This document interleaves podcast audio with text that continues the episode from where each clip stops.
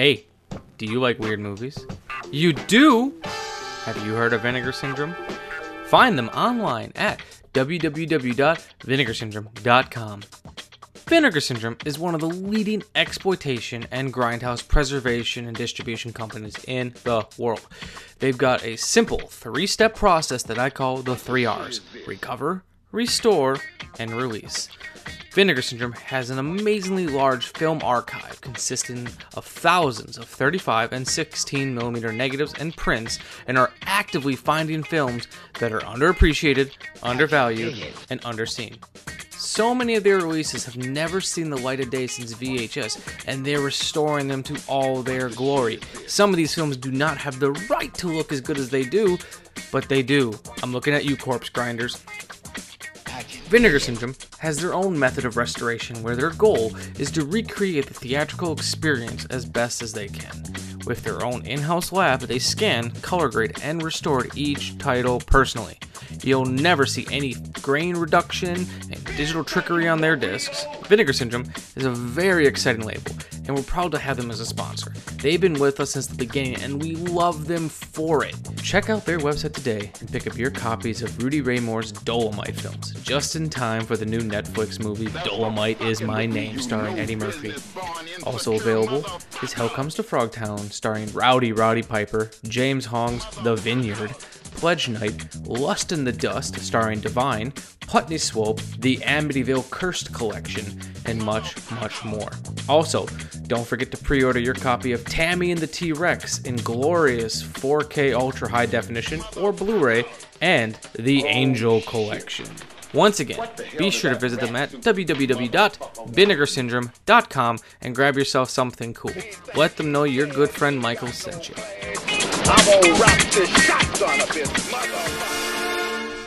Today's episode of the Shameless Picture Show is sponsored by Mill Creek Entertainment. Mill Creek is the industry leader when it comes to value priced DVD and Blu ray features and compilations. They have one of the largest catalogs out there, ranging from kids programming, classic films and television, independent cinema, documentary, and Latino cinema. Hell, they even produce their own content in house. Mill Creek is a trusted partner with some of our favorite studios, including Sony Pictures, Walt Disney Entertainment, Warner Brothers, CBS Home Entertainment, and many more.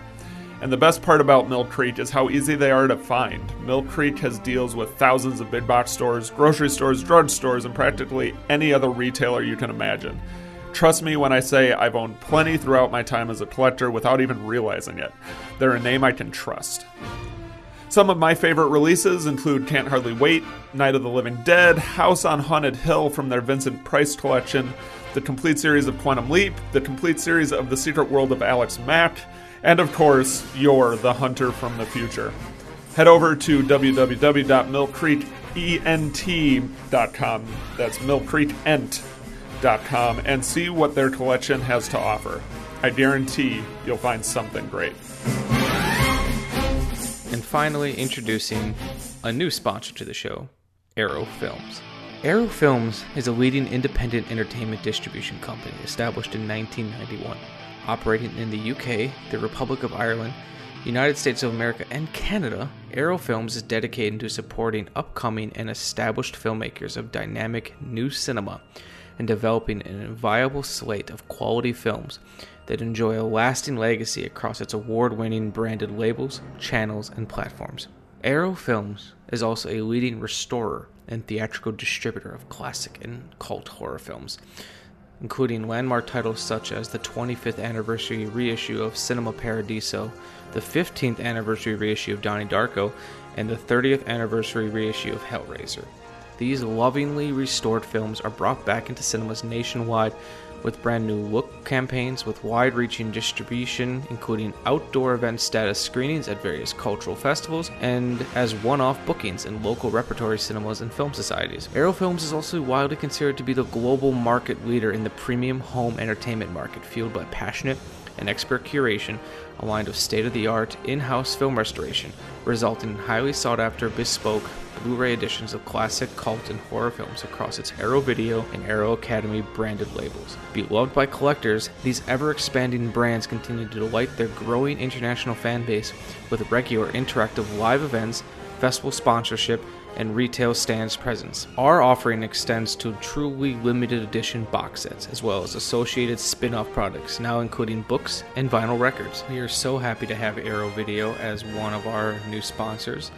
You can find them at www.arrowfilms.com. While you're there, be sure to pick up some cool titles. For example, they have the brand new American Werewolf in London collection, which is beautiful, the complete Sartana collection, Hellraiser 1, 2, and 3, Toys Are Not for Children, a new edition of Al Pacino's Cruising, and let's not forget a limited edition copy of Fear and Loathing in Las Vegas and an upcoming limited edition copy of Robocop. There's so much more, I can't even get into them all, but trust me when I say they're fantastic, and we couldn't be happier to have them. So, once again, visit Arrow Films at www.arrowfilms.com and check out all of their brands from Arrow Video, Arrow Academy, Arrow Films, and Arrow TV.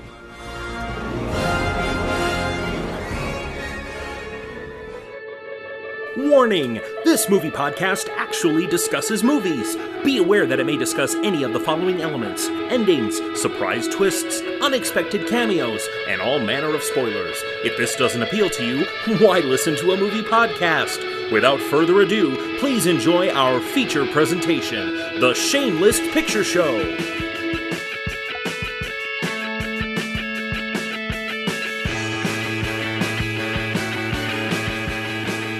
Hello and welcome to another bonus episode of the Shameless Picture Show. I am Michael Viers, and today I'm going to be reviewing some discs. You know, Blu rays, DVDs, all that good shit. Actually, uh, the pile I have today is all exclusively Blu rays, but, you know, regardless.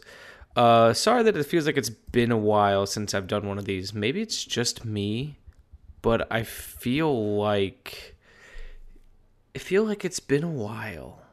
I don't think it really has been, but um, I've started writing for ghastlygrinning.com. Um, I've done a few reviews for them.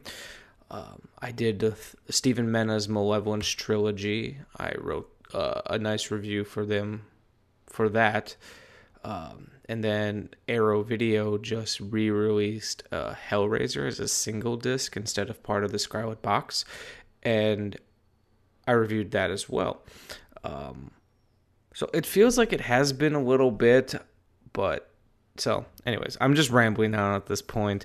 Uh, it's also been a weird October. I decided to take on two jobs, so I've got a seasonal job for October, working at my own haunt, uh, Halloween Express, selling costume and costume accessories, plus working my day job, trying to keep up with um, the podcast, all this other stuff. So if, if episodes have been a little infrequent over October, I apologize. Um, it's not me losing interest in the show in any way. I just I have a bad habit of biting off more than I can chew. So, um, how have you guys been? Well, I hope. Uh, I can say that I've been very good. Not only that I've been getting some cool stuff in the mail. Um, my birthday just passed in in September, so I am now 29. Uh, I'm getting older and older every year. Um, wrestling, if you're a professional wrestling fan, has been better than ever with uh, All Elite Wrestling having their weekly Dynamite show. Um, so we've you know we've got some good competition. We've got NWA Power. We've got All Elite Wrestling Dynamite and Dark, which is their side show. Um, and I've gotten back into Major League Wrestling. I don't know why I'm talking about wrestling right now. Uh, this is a movie podcast, but you know, I'm excited about things. And when I'm excited, I want to tell all of you what I'm excited about. Just like I got to see Elton John just very recently. Um, he came to town. I think it was the, the 19th. I was supposed to see him back in February, but he had to postpone the show. Uh, and Amanda got me tickets to his concert last September for my birthday. Uh, so finally getting to see him. If anyone saw me at the show, I was a blubbering wreck.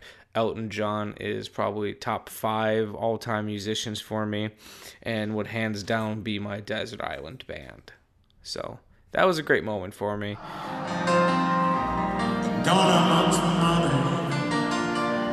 Boy, if I did, I'd buy a big house where we both could live.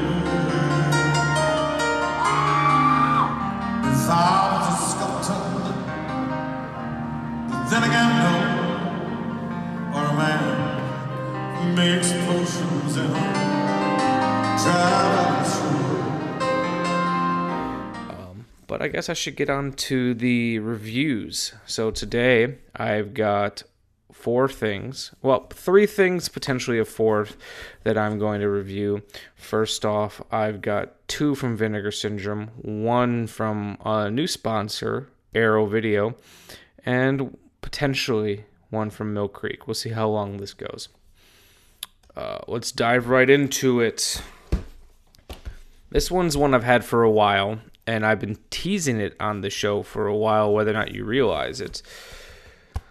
It is the third installment of what I've been referring to as the unofficial Blood trilogy that is Blood Beat, Blood Hook, and A Cocktail of Vengeance and Lust, Blood Harvest.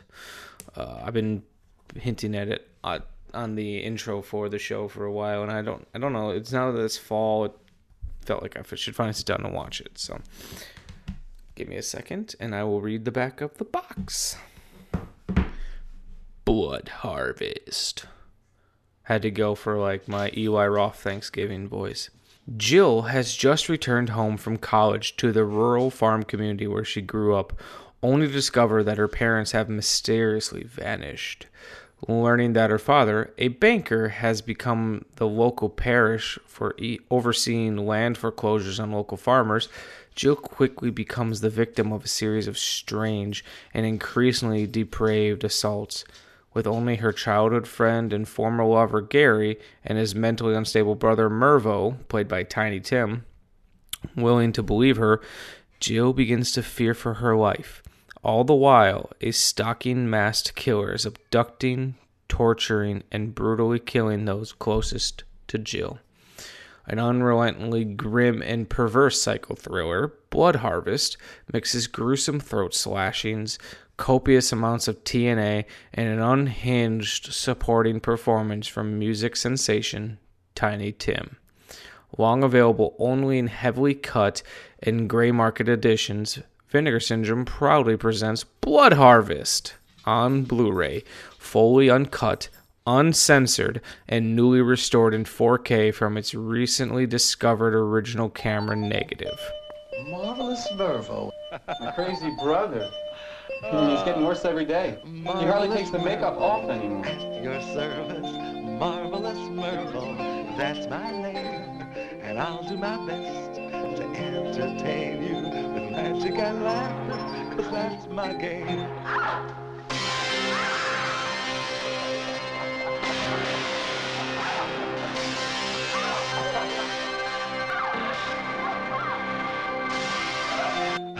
I wanna make the whole world laugh, even if the laugh's on me. I paint a smile on my face, there for everyone to see. So put a smile on your face, like your old friend Mervo, whenever you're feeling alone and blue. Like marvelous Mervo, you'll soon discover a smile can do magical things. For At night, when the mask is off, I look at oh, myself. Oh, I may make the world think I'm happy, but I can't hide the truth of myself. Whatever happens, I must go on acting, acting, acting. Be a Pagliaccio love.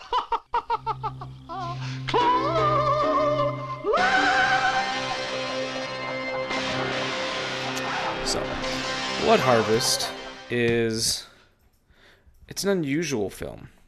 Um, so I'm a f- I'm from Wisconsin. Those of you who are listening to this show who uh, aren't aware, uh, I'm from Wisconsin, and Wisconsin doesn't have a lot of films shot here. Like there's films, I guess, that take place here, but to have movies that were actually shot here is there's few and far between unless you're a local filmmaker. So anytime that there is a locally produced or shot horror film, I have to chase it down. Like not only do I love regional cinema anyways, but since it's close to home, it's great for me. Um, I love being able to watch something that was shot in the 70s or 80s or maybe even 90s and look at it and try to figure out where things were shot, if I can find that location. And with the three that I mentioned, uh, Blood Beat, Blood Hook, and Blood Harvest, they're all in the middle of nowhere, Wisconsin, or farther from Milwaukee, so it's harder for me to do. But still, it's fun for me. Um, Blood Harvest was probably my least favorite of the three Wisconsin blood films that Vinegar Syndrome brought out. Um, Blood Hook is definitely the most fun, but I think I like Blood Beat the best. Uh, I also like how there's kind of a progression with these films. Blood Beat is very much a Christmas winter film. Blood Hook is a summer film, and Blood Harvest is a fall film. We just got to get one that takes place in the spring, and we're all set. My biggest issue with the film is, I guess I I just didn't care. I didn't.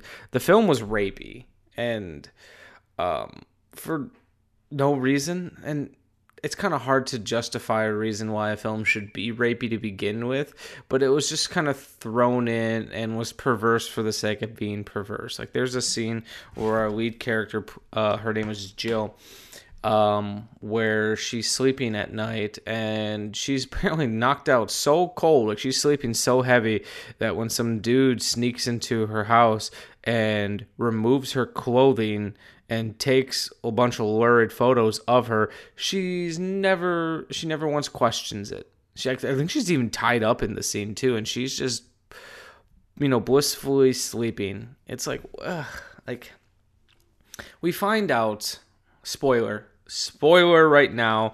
I'm going to spoil the big secret at the end of the film. So, if you were really looking forward to Blood Harvest and don't want to hear about it, please skip ahead a little bit because I'm going to spoil it right now.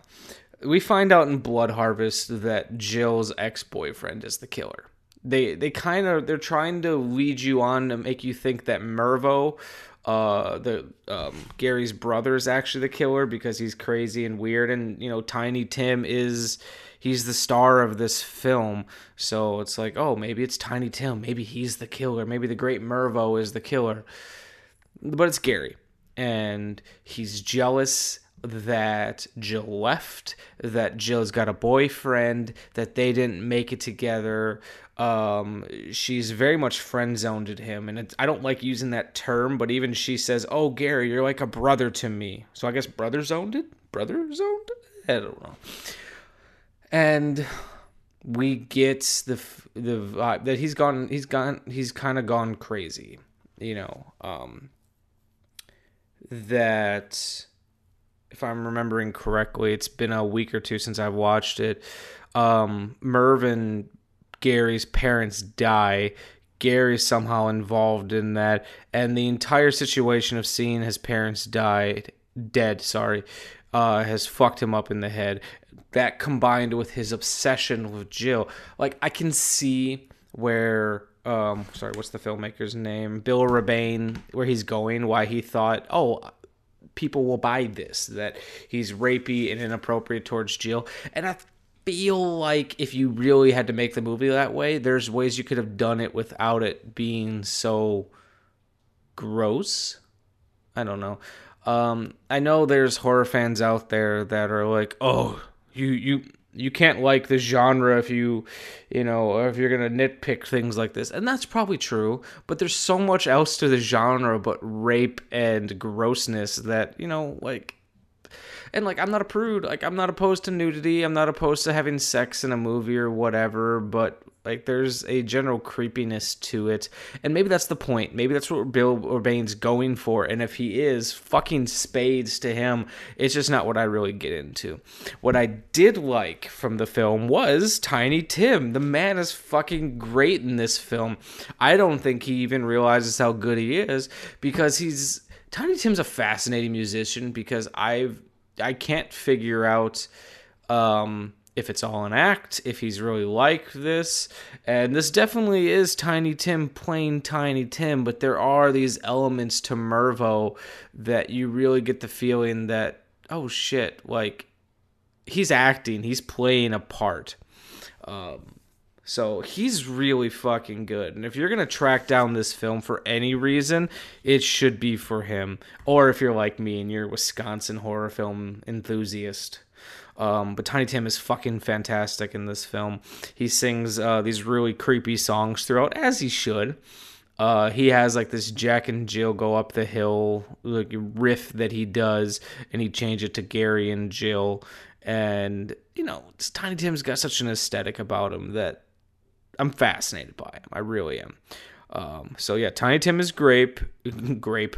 Tiny Tim was great. Gary is a creep. The all the music is really strange too because it almost doesn't feel like it fits. It feels like it's supposed to be for a different movie altogether. And I want to look into a little bit more to the composer and uh, you know, it almost feels like it was scored either not watching the movie or scored before the movie. Uh, and it just adds this really interesting quality to it. And the music, sorry, the music, the movie's got this magical realism to it where it's not quite a fantasy film at all. It's not a fantasy film at all, eh, but it's not. It's definitely not grounded in reality. There's just this general weirdness to it. Part of it being Tiny Tim dressing like a clown. He, his character Merv, he has to. He's so traumatized by his past that he can't be himself. He has to be the magnificent Mervo. So you have this cl- you have this clown running around and scaring people and not intentionally he's not trying to be a fucking creeper he's just a man in a clown clown makeup who's just roaming around a farm uh, the relationship between Gary and Jill when it's not weird has just got this interesting quality to it and I don't know it's it's it's I'm a sucker for these homegrown DIY horror films, anyways. But then with the music combined with the visuals, it's just kind of magical and weird. And I kept getting like Town That Dreaded Sundown vibes from it, partially because the killer, partially because the way it was shot. But yeah, it's fascinating. Uh, like I said, I'm gonna keep harping on it that Gary is skeezy. He's he's very much like that incel type character who thinks that every woman's against him and no one likes the nice guy, that fucking type of person. So I, I truly hate the character of Gary in this movie. And maybe next time I watch it, like I'll have to watch it with the perspective of how much I hate him. Maybe it'll change the viewing for me. Um, but it's a it's a psychological family drama, and it's not scary there are some in there are some kills in it. They're like the, the back of the box said some throat slashings and such, but it's definitely a psychological family drama. Jill's trying to figure out what happened to her family. And then we have the dynamic between Mervo and Gary, and there's unease and tension between them. Uh, and you kind of find out more about that throughout the film. It's it's it's a fascinating film. It's just not one that I really liked. Um, I'm not going to say I won't return to it. I probably will, actually. But um, out of the three Wisconsin films, it was definitely my least favorite. But someone out there is going to love this film. I know it. Uh, I'm going to apologize now if you hear the sound of whimpering. It's our puppy, uh, Vincent. I had to put him in his kennel just because when I'm up here recording, I'm the only one home. We're still getting used to potty training him. He won't go to the bathroom in his kennel. But if I'm not watching him, he might go to the bathroom on the floor downstairs. So when I'm when I can't be watching him, I have to put him in the kennel. And since I'm recording with you guys, in case you hear the sound of whimpering, it's just our puppy. He won't be along alone for very long. I can promise that. Um, but anyways, the special features on here include newly scanned and restored in 4K from its 16 millimeter original camera negative, uh, a brand new commentary track with producer and co-writer Leszek Brzezinski. Uh, this one, in quotations, every critic is gonna butcher it. An archival interview with Tiny Tim about Blood Harvest. Um, so the, these two go to hand in hand. So every critic is going to butcher the interview, and then there's also a Tiny Tim performance and raw interview footage from Niagara Falls from September 3rd, 1987. This is really fascinating because Tiny Tim is like just hanging out at the circus because that's where he's performing right now. And these lifelong fans are interviewing him, and he's just chugging like Sprite from directly from the bottle. And he's just really wired up. And then you get this, you get an entire performance of Tiny Tim at the circus. It's fascinating. It's it's not enlightening in any way. His the interview is whatever, but getting an entire Tiny Tim performance is awesome. Like that's worth the price of admission right there if you're a Tiny Tim fan. And then there's also a booklet with an essay by Tiny Tim biographer Justin A. Martell. Justin A. Martell, I know a little bit uh, through my time working with Troma. He was a producer at Troma. I met him at the Cannes Film Festival. I I threw a little bit of money into the his film Megafoot, uh, which is about a cybernetic Bigfoot that I don't think ever got made. Um, I ran into him a couple times at TromaDance. I know him vaguely. Um, but he is a Tiny Tim biographer. He's been out there doing research. He put out a biography. I think he's trying to do a documentary. Anything you need to know about Tiny Tim, Justin Martell knows. Um, there's also reversal cover artwork and English subtitles. I forgot to mention the commentary track with co-writer Leszek Brzezinski. It's pretty interesting because he's the closest thing we're ever going to get to a fly in the wall of what it was like working on that film. And he even tells a story on there about how the whole idea of of Merv Mervo wearing a clown outfit happened kind of by accident. Uh, so, can you tell me about uh, sort of to just jump right into it? How did you first meet Tiny Tim? Um, that was uh, quite a story. Um, I uh, co wrote the script, but I did most of the writing on the script. And um, I had been wrestling with uh, the Tiny Tim character because I felt it needed a little bit of spice. And Tiny was due to arrive at the studio a couple of days later. I went back to the script and I thought, you know what, wouldn't it be kind of spooky and interesting if he were a children's clown performer? But he never takes the makeup off. He always has the makeup on, which makes him a singularly uh, strange person. And um, so Tiny came to the studio, and I had been rewriting his character to reflect this idea of, of him as a clown.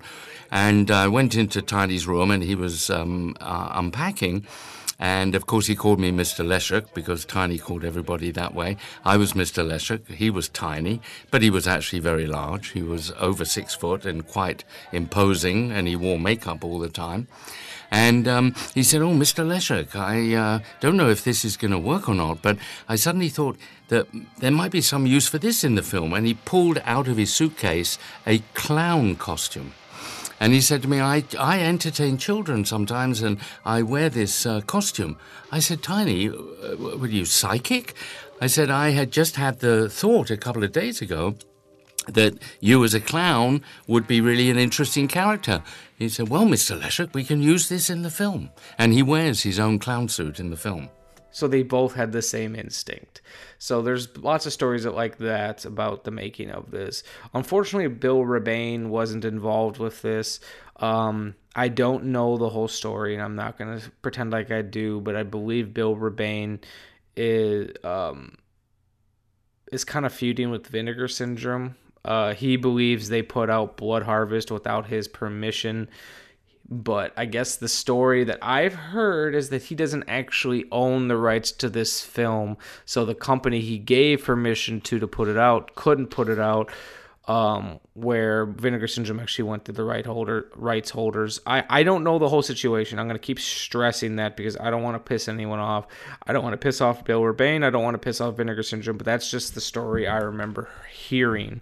I just did a uh, quick Google search on Facebook. If you search Bill Rebane vinegar syndrome, you can find not only Bill Rebane's profile, like his his Facebook page, talking about how he he believes that Vinegar Syndrome is putting these movies out without his permission, cease and desist, and you can find a bunch of stuff about it.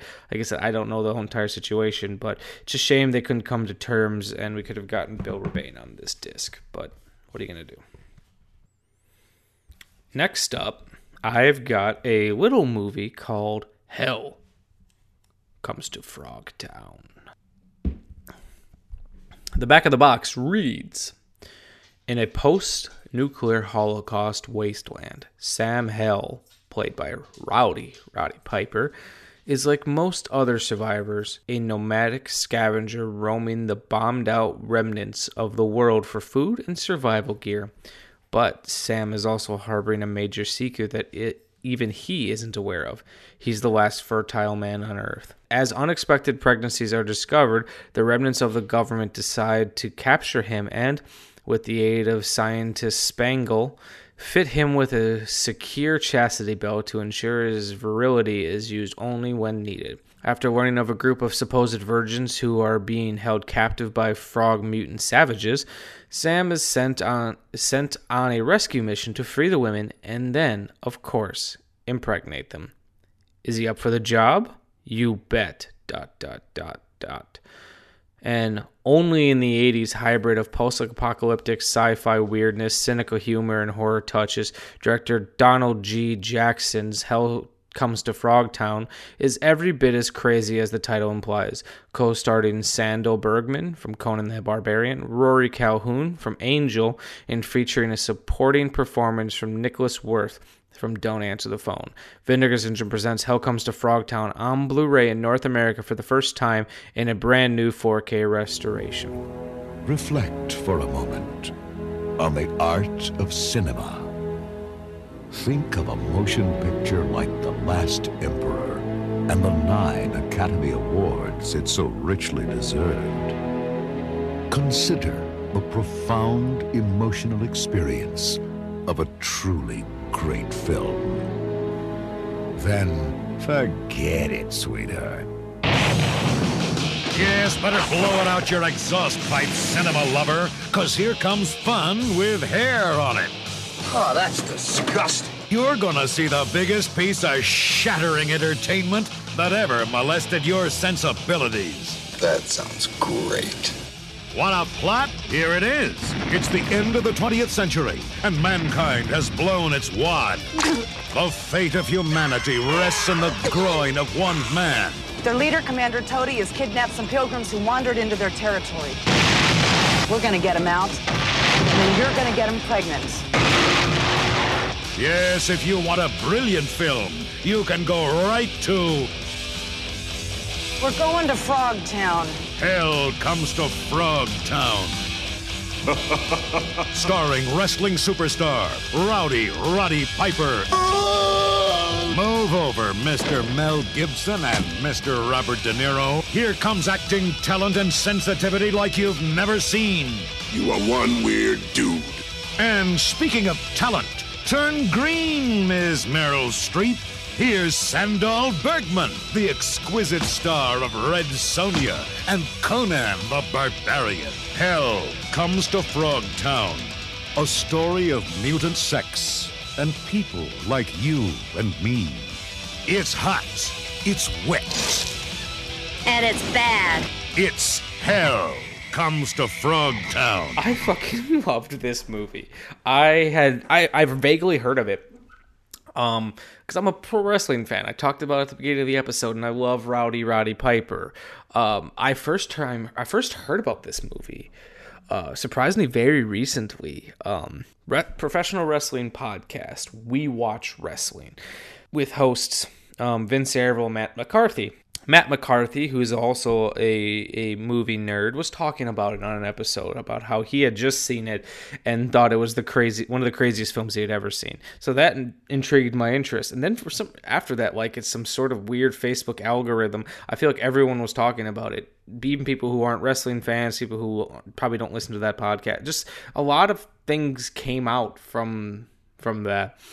And then I started hearing about it, and like I said, I really like I really like Rowdy Roddy Piper.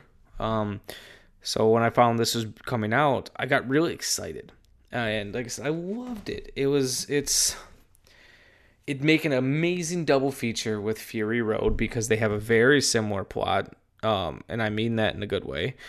Um, it's I guess I'm trying to think of the best way to describe. It. So like it's as the back of the box said, we find out Sam Hell is the most fertile man left in the world, and you know, pretty much he gets out of going to jail by helping the government, and and he's they're gonna go rescue these women and have him impregnate them so they can essentially help the human race.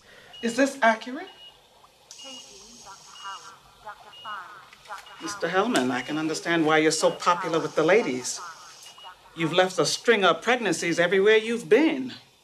Is that a fact? You have the highest spermatozoan count we've ever tested. Must have been all that fiber I ate when I was a kid. I'm authorized to offer you a clean slate. All charges dropped.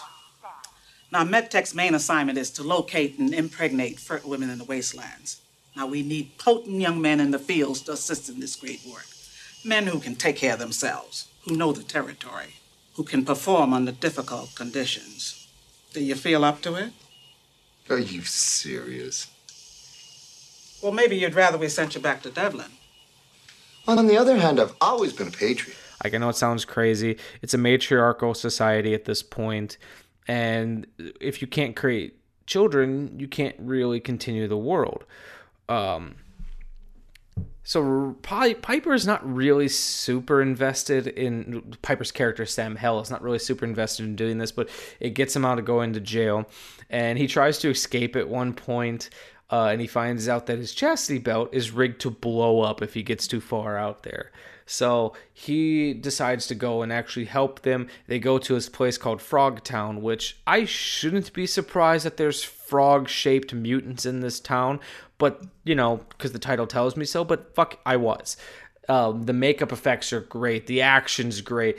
Rowdy Roddy Piper in this movie is so legitimately sincere um, that he's really charming like all the acting in this movie is actually really fucking good. So we have like Cec Verrell. She plays like this military chick who's who's um, who's essentially the bodyguard of the group. She drives a pink looks like Volkswagen van of some sort with a machine gun mounted on the top of it. And she looks a lot like Milla Jovovich in the Resident Evil movies. And honestly, honestly, to me, it doesn't. It seems like it's too too similar for it to be a, a surprise. Um, you got Sandahl Bergman who plays uh, Dr. Spangler. She's really good. Um, there's not really a bad performance in this movie, and like I said, the makeup's great. It's it's very breezy. It's very easy to watch.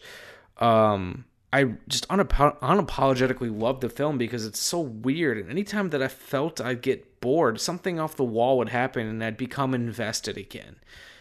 Um, this was definitely one of my favorite discoveries I've ever gotten from Vinegar Syndrome, and just telling people about this movie has convinced them to go out and buy it. And like a good friend of mine, uh, Kyle, who a lot of the stuff that Vinegar Syndrome puts out, I don't think he'd be really interested in, but he has seen this film, also loves it, and he wants to go out and pick up a copy. I feel like this movie's important.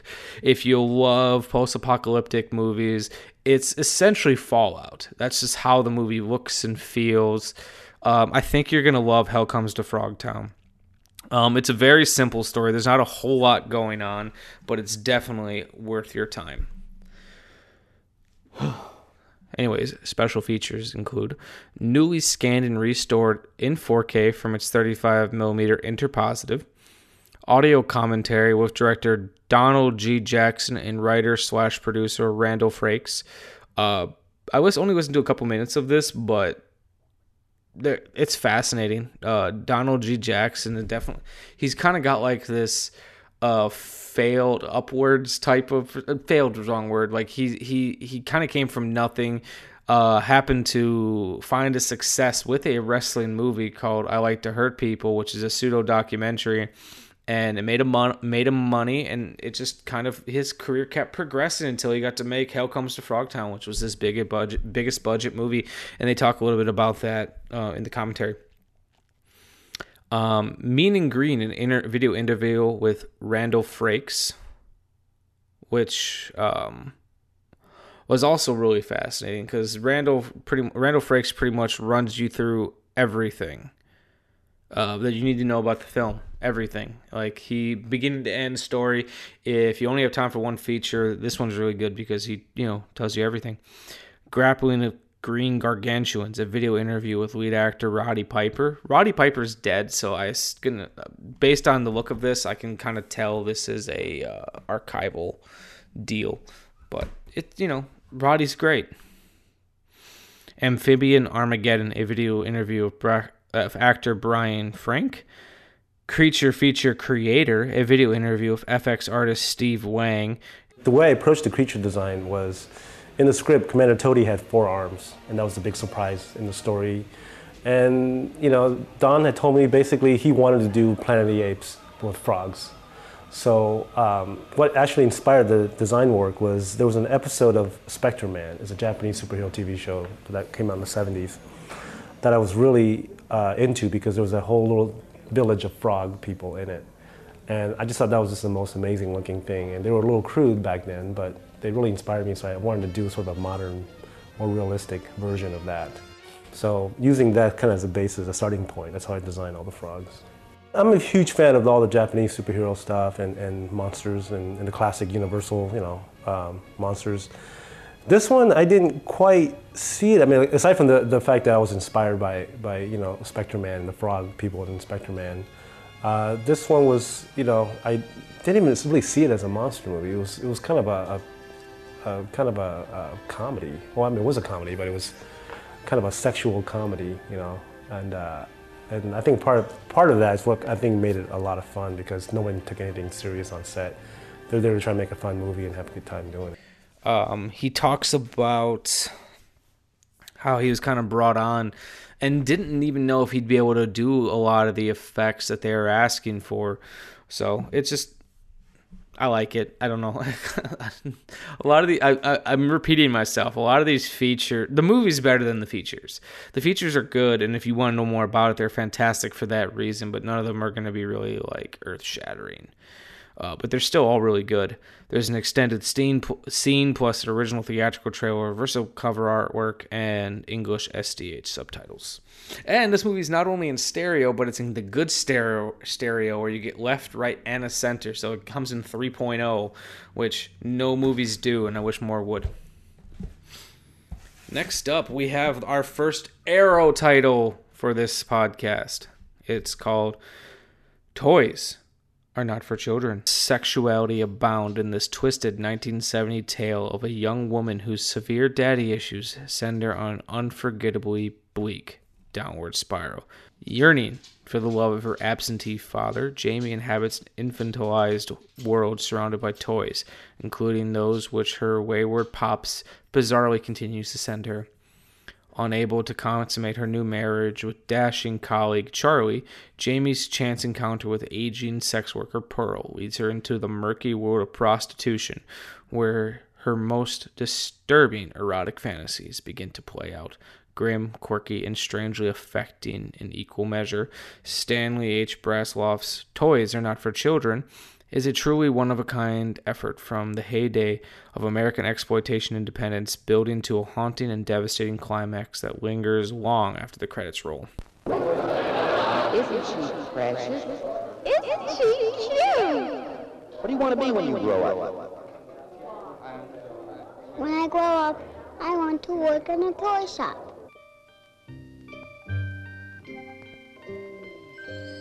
Ladies and gentlemen, we are about to show you scenes of an upcoming feature presentation. Its impact is so powerful and subject matter so different that we chose the unconventional way to make this presentation.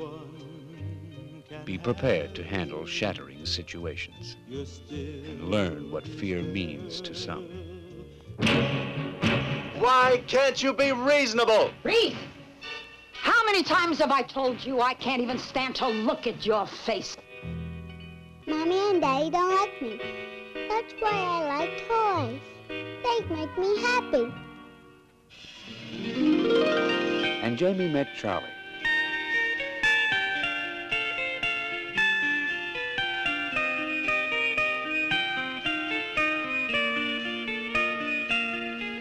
Uh, who do I see about a job?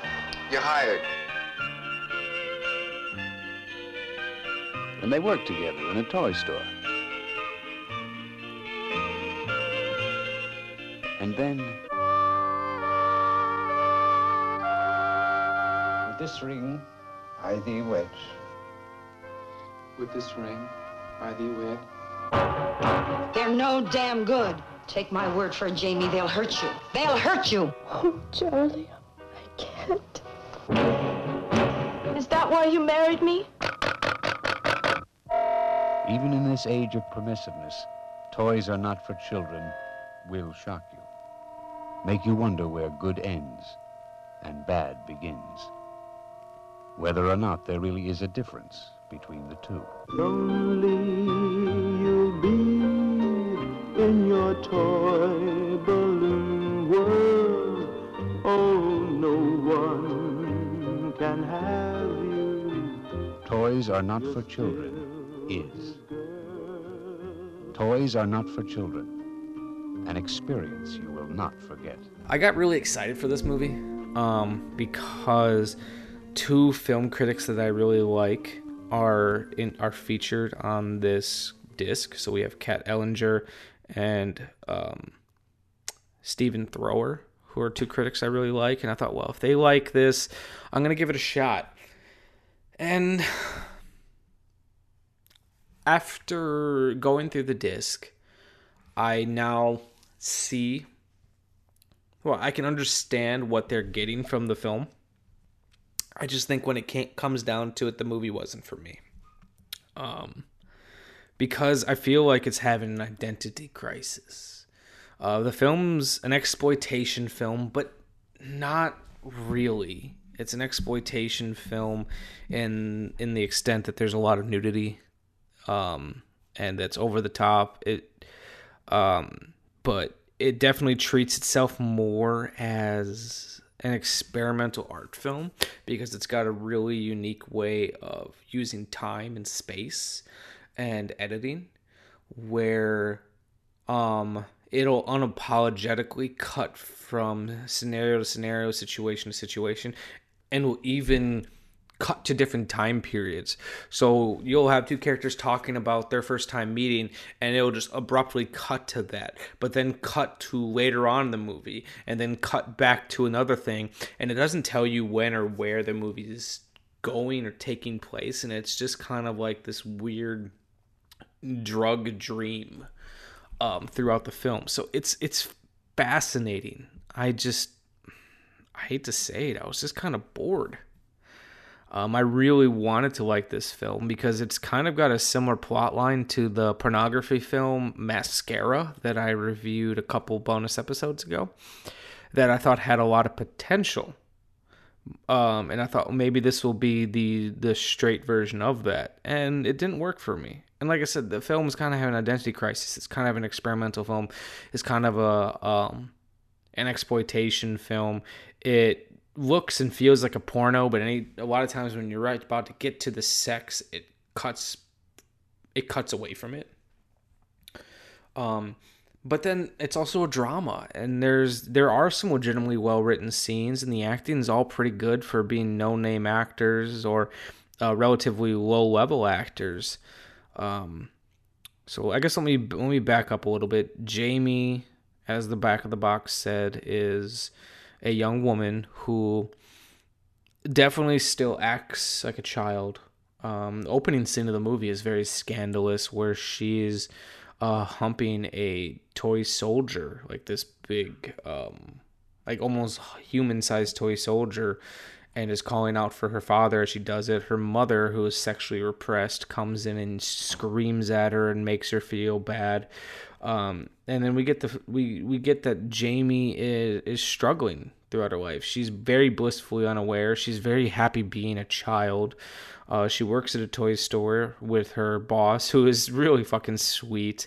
Uh, I kind of love the bo- the character of her boss, and then her. I don't even want to say boyfriend Charlie because he he shows interest in her. She doesn't show interest back, but then they end up getting married.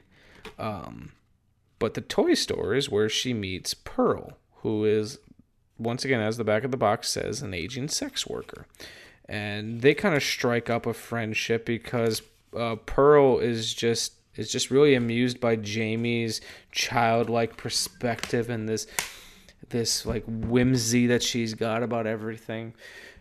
And this is where the film like I feel like I almost feel like I want to rewatch it because there was like the, like I said there's this weird drug like quality to the film where it became really hard to follow where Charlie and Jamie end up getting married, and Charlie wants to consummate their marriage, as you do, but Jamie's just more than happy playing with toys and watching TV and is not interested.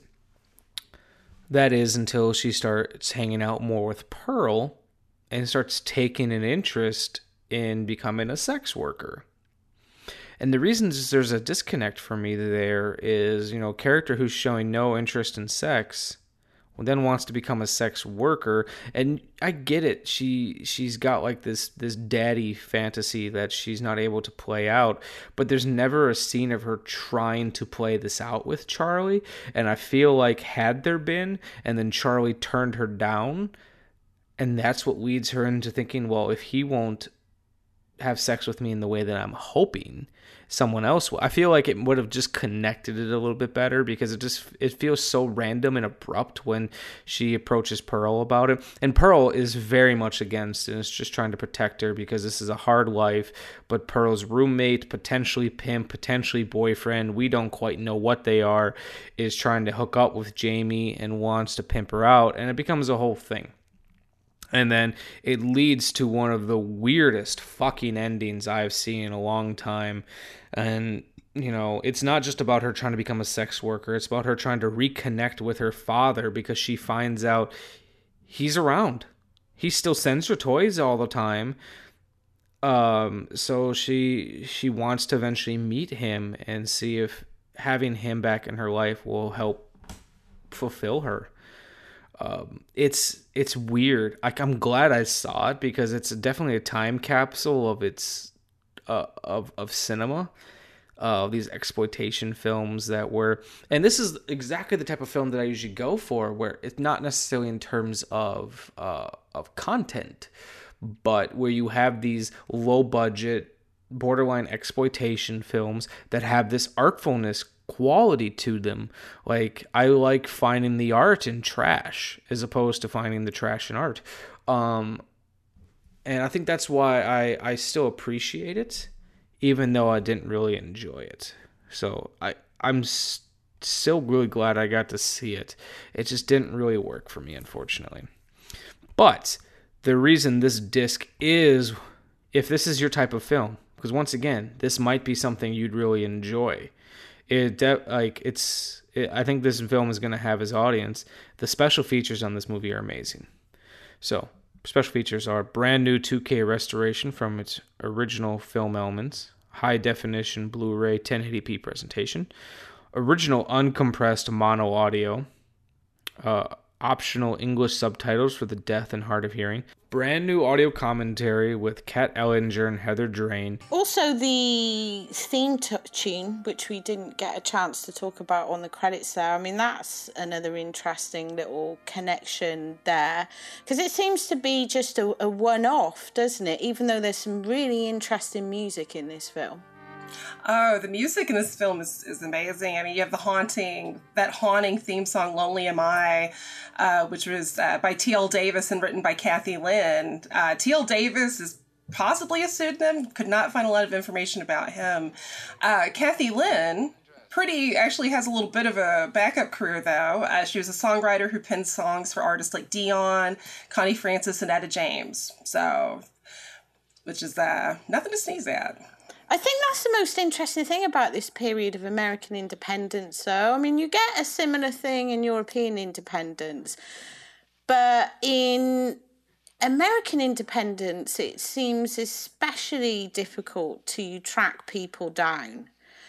Um, I think, especially in the case of Italian film, people were quite open about pseudonyms, and you know, you had a lot of Italian directors who would work under pseudonyms to sound more American. It was all very open, and people knew who people were. But in this period of American film, in the exploitation cinema, you get, especially with actresses, you get a lot of actresses who are obviously working under pseudonyms. Some who moved into hardcore. I'm not saying Marcia Forbes did, but would work under different names and even directors and producers would be obscured. And so it's so difficult to dig anything up on these people. And they weren't the sort of people to be written about or celebrated or interviewed. It was all done in in this very strange, obscured way. So even now, even now we live in information overload. It's difficult to turn things up on these people. Uh, they do a podcast together called Hell's Bells, and before that, I believe Kat Ellinger did a podcast called The Daughters of Darkness. The only reason I say I believe, because I remember I used to listen to it. Uh, it's no longer available on I, on Apple Podcasts, so I, I just can't double check the name. But that's where I first became a fan of Kat Ellinger. Plus, she pops up on the projection booth once in a while, and I just think she's um, a great mind for horror. Heather Drain I like as well. I'm just a little bit more familiar with Kat Ellinger. Um, and then this next feature is great, especially because like this is the type of stuff that I love. Like I keep saying that, but like um, low budget or no budget filmmakers who are prolific in that, that they've made a lot of stuff when there's not a lot of information about. I love when we're able to dig things up. So this next one is called Fragments of Stanley Brassloff. Um, and it says Nightmare USA author Stephen Thrower on Toys Are Not for Children and the career of director Stanley H. Brassloff. Strange, twisted sort of psychodrama quality to it. It's actually, given the very low budget um, and given the, risk, the, cons- the, constraints of the time, and, and given that I don't think anybody is exactly uh, a, a major player, uh, it's it's pretty good. I think there's a lot of there's a lot of pretty good acting in it, really. And you know, at times, although the script doesn't dazzle, uh, it's it's pretty twisted and pretty dark and gets to some sort of uncomfortable places. So you know, even though it's not um, kind of polished and uh, honed and uh, psychologically uh, penetrating uh, in a, in the way that you might have expected from you know, kind of some of the bigger players of the time. It's still it's still a, a solid piece of work, I think, really. Um, so Stephen Thrower, who I also love, uh, has done the research, and while Stephen Brassloff, uh, sorry, Stanley Brassloff only made two films.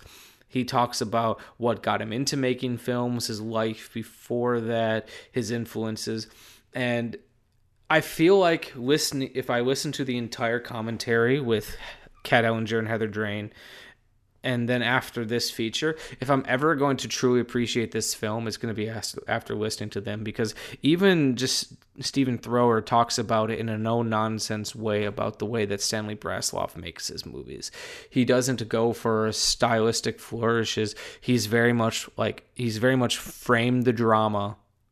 He's a very utilitarian filmmaker where the camera is the camera's there, but he doesn't put a lot of thought into how it's made, how it's how it moves.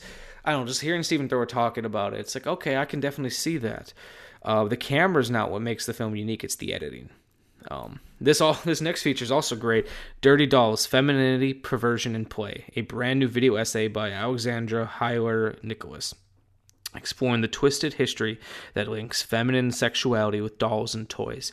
And she also opens the film up with uh, this video essay up talking about this, describing beat for beat a scene from Todd Haynes' film Carol that stars Mooney Mara, Rooney Mara and Cate Blanchett and talks and is like, oh, you might have seen this scene and beat for beat what happens. And then pretty much says, um, you may be thinking, oh, that's from the Todd Haynes movie Carol, but no, it's actually from Toys Are Not for Children. So, and then she starts to tie it in about the the uniquenesses and the art house of this film and it's it's fascinating. I've I've started watching just a couple minutes of it. It's about it's about a half hour, um, but it's I love video essays, and I wish more companies would put them on their discs. So this is a great. This is great, and they also have the uh, the original theme song "Lonely Am I," newly transferred from the original 45 RPM vinyl single. Uh, Stanley H. Brassloff trailer gallery, reversible sleeve featuring original and newly commissioned artwork by the Twins of Evil. So that's Arrow Videos Toys are not for children. And uh, I guess I'm gonna do another option. We're we're not running too long. Uh, originally, I was unsure if I was gonna do this one now or save it for another episode, but um, finally, from Mill Creek, who is a big part of the reason why this is I've been dubbing it Year of the Kaiju. We've got Ultra Q. They sent me both Ultra Q and the first season of Ultraman. Um, but I've been I haven't gotten Ultraman yet. I've been plowing through season one or series one of Ultra Q. Uh, and I'm maybe about halfway, something like that. Um, and I just had to talk about it because I've been super enjoying it. So, for the ne- uh, the back of the box says, for the next 30 minutes, your eyes will leave your body and arrive in this strange moment in time. The classic series that launched the Ultraman franchise, now available in, in high definition. After co creating the iconic movie monsters Godzilla, Rodan, and Mothra for, for Toho Studios, special effects director Eiji Tsuburaya launched his own company, Tsuburaya Productions. The first production under his new label was Ultra Q, a 28 episode series that brought the theatrical spectre, spectacles Tsuburaya had become known for to television. The black and white sci fi drama focused on Mainichi Shinpo journalist Yuriko Edogawa, played by Hiroko Sakurai from Ultraman. Hoshikawa Airlines pilot slash SF writer, science fiction writer Jun Manjome, played by Kenji Sahara, and his co-pilot Ippei Togawa, played by Yasuhiko Saijo, who partnered to investigate mysterious events occurring in and around Japan. These phenomenon often involved aliens and giant monsters, many of whom could return in future Ultraman movies, shows, and movies one of the most expensive TV programs produced in Japan up to this point, Ultra Q was a rating smash that paved the way for Tsuburaya's production's first color series, Ultraman. This show is fucking cool because it's Twilight Zone meets Kaiju, which is amazing. And the effects are great, which is what I like about it. Tsuburaya wanted to put monsters on television. So he got together and made this show. And from what I've come to understand is that he actually got together um, that the the producers of Twilight Zone actually licensed the show to show in the U.S., which is kind of cool. Um, I don't know what all I'm gonna have to say about it other than I fucking like it. It's it's it's it's very much it is definitely a monster of the week type show. Um, it's even got the amazing opening and extra narration by an omnipresent narrator who kind of defines what we've just seen. All the there's a there's definitely a theme and a lesson in every single episode, and they usually have to do with um, nature, understanding nature, um, and um, not fucking up the planet, which is kind of what Godzilla was about. Um, but what I like about it, unlike say the Twilight Zone, is it's a little bit more like the X Files because we have these continuing characters who come in every episode and who are going to investigate the supernatural. So, um, Yuriko, she is a a photojournalist. Uh, she's always about trying to get the scoop, trying to um, be there first so she can see what's going on. And I have to say, she takes it all with great stride. It's almost like these characters live in the world of Godzilla because they're not nearly as blown away by these um, these crazy monsters as they should be. And then you got Jun, who is uh, a pilot, and he also writes science fiction on an amateur level. They talk about it a little bit throughout the show, um, and um, uh, Yuriko sometimes gives him shit, which is kind of great because he's like, "Oh, how can a person who writes so much science fiction uh, not believe what we're seeing?" And he just kind of rolls his eyes and everything. And then Ippei is my favorite character. He's he's kind of the comic relief, and he's the goofy guy. Um, and he he's always making mistakes, but I love him. Uh, and then they also have uh, a professor friend. I don't remember his name, but he he's a he's a scientist and he sometimes assists them with what they're trying to figure out. Um, and if I had a complaint about the show, is I almost feel like it could work better as an hour, um, because they have such a great they always have a great build to the monster, you know.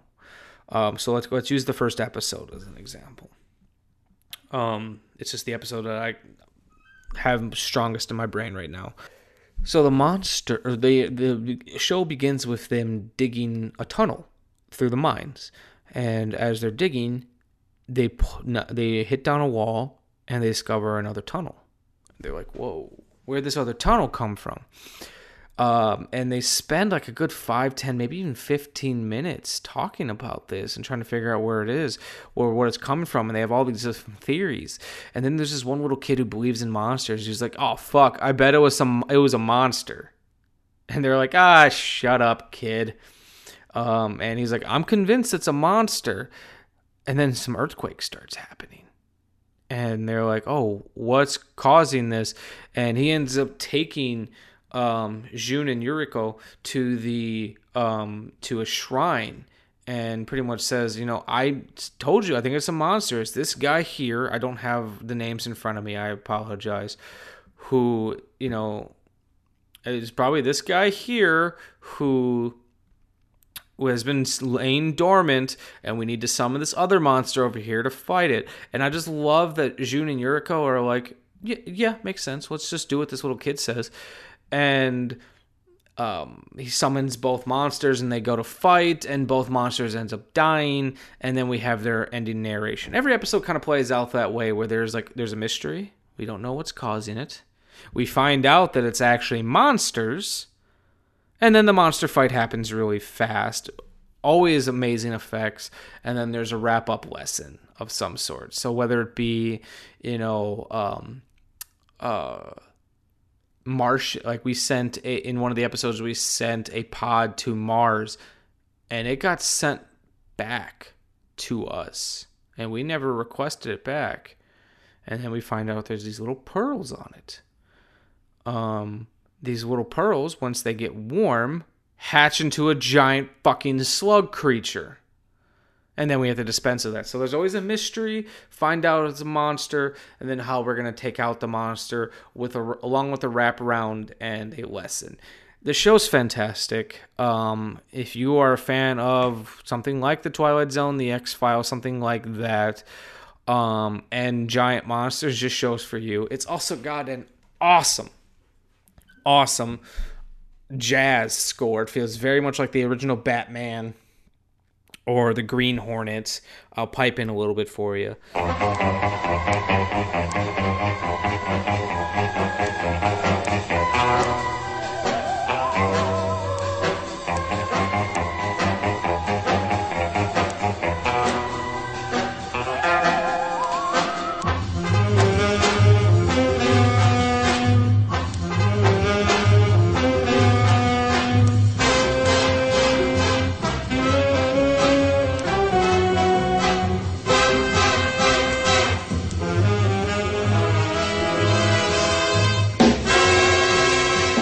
I I'm looking forward to breezing through this so I can jump in and watch Ultraman next.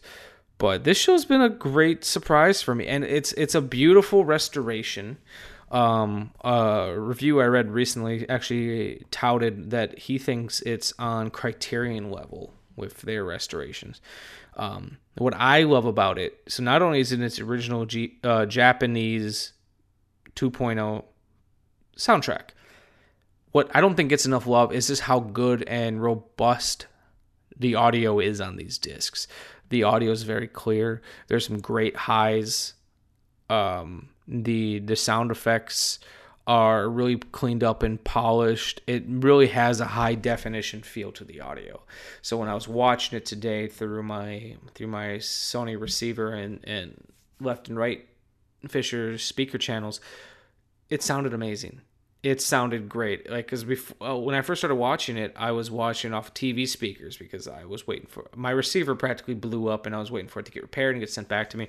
So now that I actually got to watch it on the uh, with my actual receiver, I was blown away by how good it sounded, uh, and it's actually exciting me to watch it even faster because of how good it sounded. Because like a, a good looking movie or TV show will go a long way, but if it sounds good, you've got me. You, if it really allows me to show off my speakers, you've got me. So that's Ultra Q. Um, it's kind of hard to talk about TV show because it, it, it is kind of repetitive. It's a show that I don't know if I could binge, but I like watching one or two a day and just kind of throwing it on casually. It's very much got that Power Rangers vibe to it as well, where you know every episode is going to kind of play around the, the sound, same format. Every so often they'll change it up to keep you on your toes, but you're going to kind of know where it's going. Um, and um, there's not many there's no special features the only two things that i'd consider would be is it comes with a booklet that explains everything you'd ever want to know about ultra q and ultraman which is cool um, and then you get a digital copy through MovieSpree which MovieSpree i think is a new streaming service that looks like Mill Creek is getting involved with. So you do get a physical copy, uh, a physical copy, any digital copy. I kind of wish the digital copy would be a, would be on something more a little more common like Vudu or Movies Anywhere, but beggars can't be choosers. So once again, me run through everything again. First off, we had Blood Harvest, which from Vinegar Syndrome, which sorry. First off, we had Blood Harvest from Vinegar Syndrome, directed by Bill Rebane. Wasn't for me though I think it's going to have its fans. After that, also from Vinegar Syndrome, we had Hell Comes to Frogtown, directed by R.J. Kizer and Donald G. Jackson. Fucking loved it. It's a must buy. Um, Toys are not. Next, we had from Arrow Video, we had Toys Are Not for Children by Stanley H. Brassloff. Wasn't for me. Really, really well put together disc. Uh, disc though. Um, amazing special features, really, really good. So, highly recommend, even though I didn't really enjoy the movie. And then we have Ultra Q from Mill Creek, season one. If you are a kaiju fan, it's a must own, point blank. Um, thanks for listening, guys. I'll be back soon. I've got a couple, I've got a lot of Vinegar Syndrome to review. I still have a couple um, Mill Creek things, like I still have to do Ultraman. Um, I got Roxanne, uh, and then I do have a couple Arrow titles that I want to review. I've got The Man of a Thousand Faces, which might end up being a written review for Ghastly Grinning because I honestly think it's time for this film to have a resurgence, and I'd love to do a little bit of, I'd love to do a piece on Lon Chaney. So I think I might write that one. We'll see. And then I also have Arrow's new edition of um, An American Werewolf in London which I'm excited for. So thanks for listening, guys. I love you all. I love you every day of the week. Um, if there's anything specific you'd like me to talk about, hit me up. As always, like, rate, like, rate, review, and subscribe on your podcast app of choice. Though iTunes helps us out the most. And if you're not down with that, I got two words for you. Watch movies.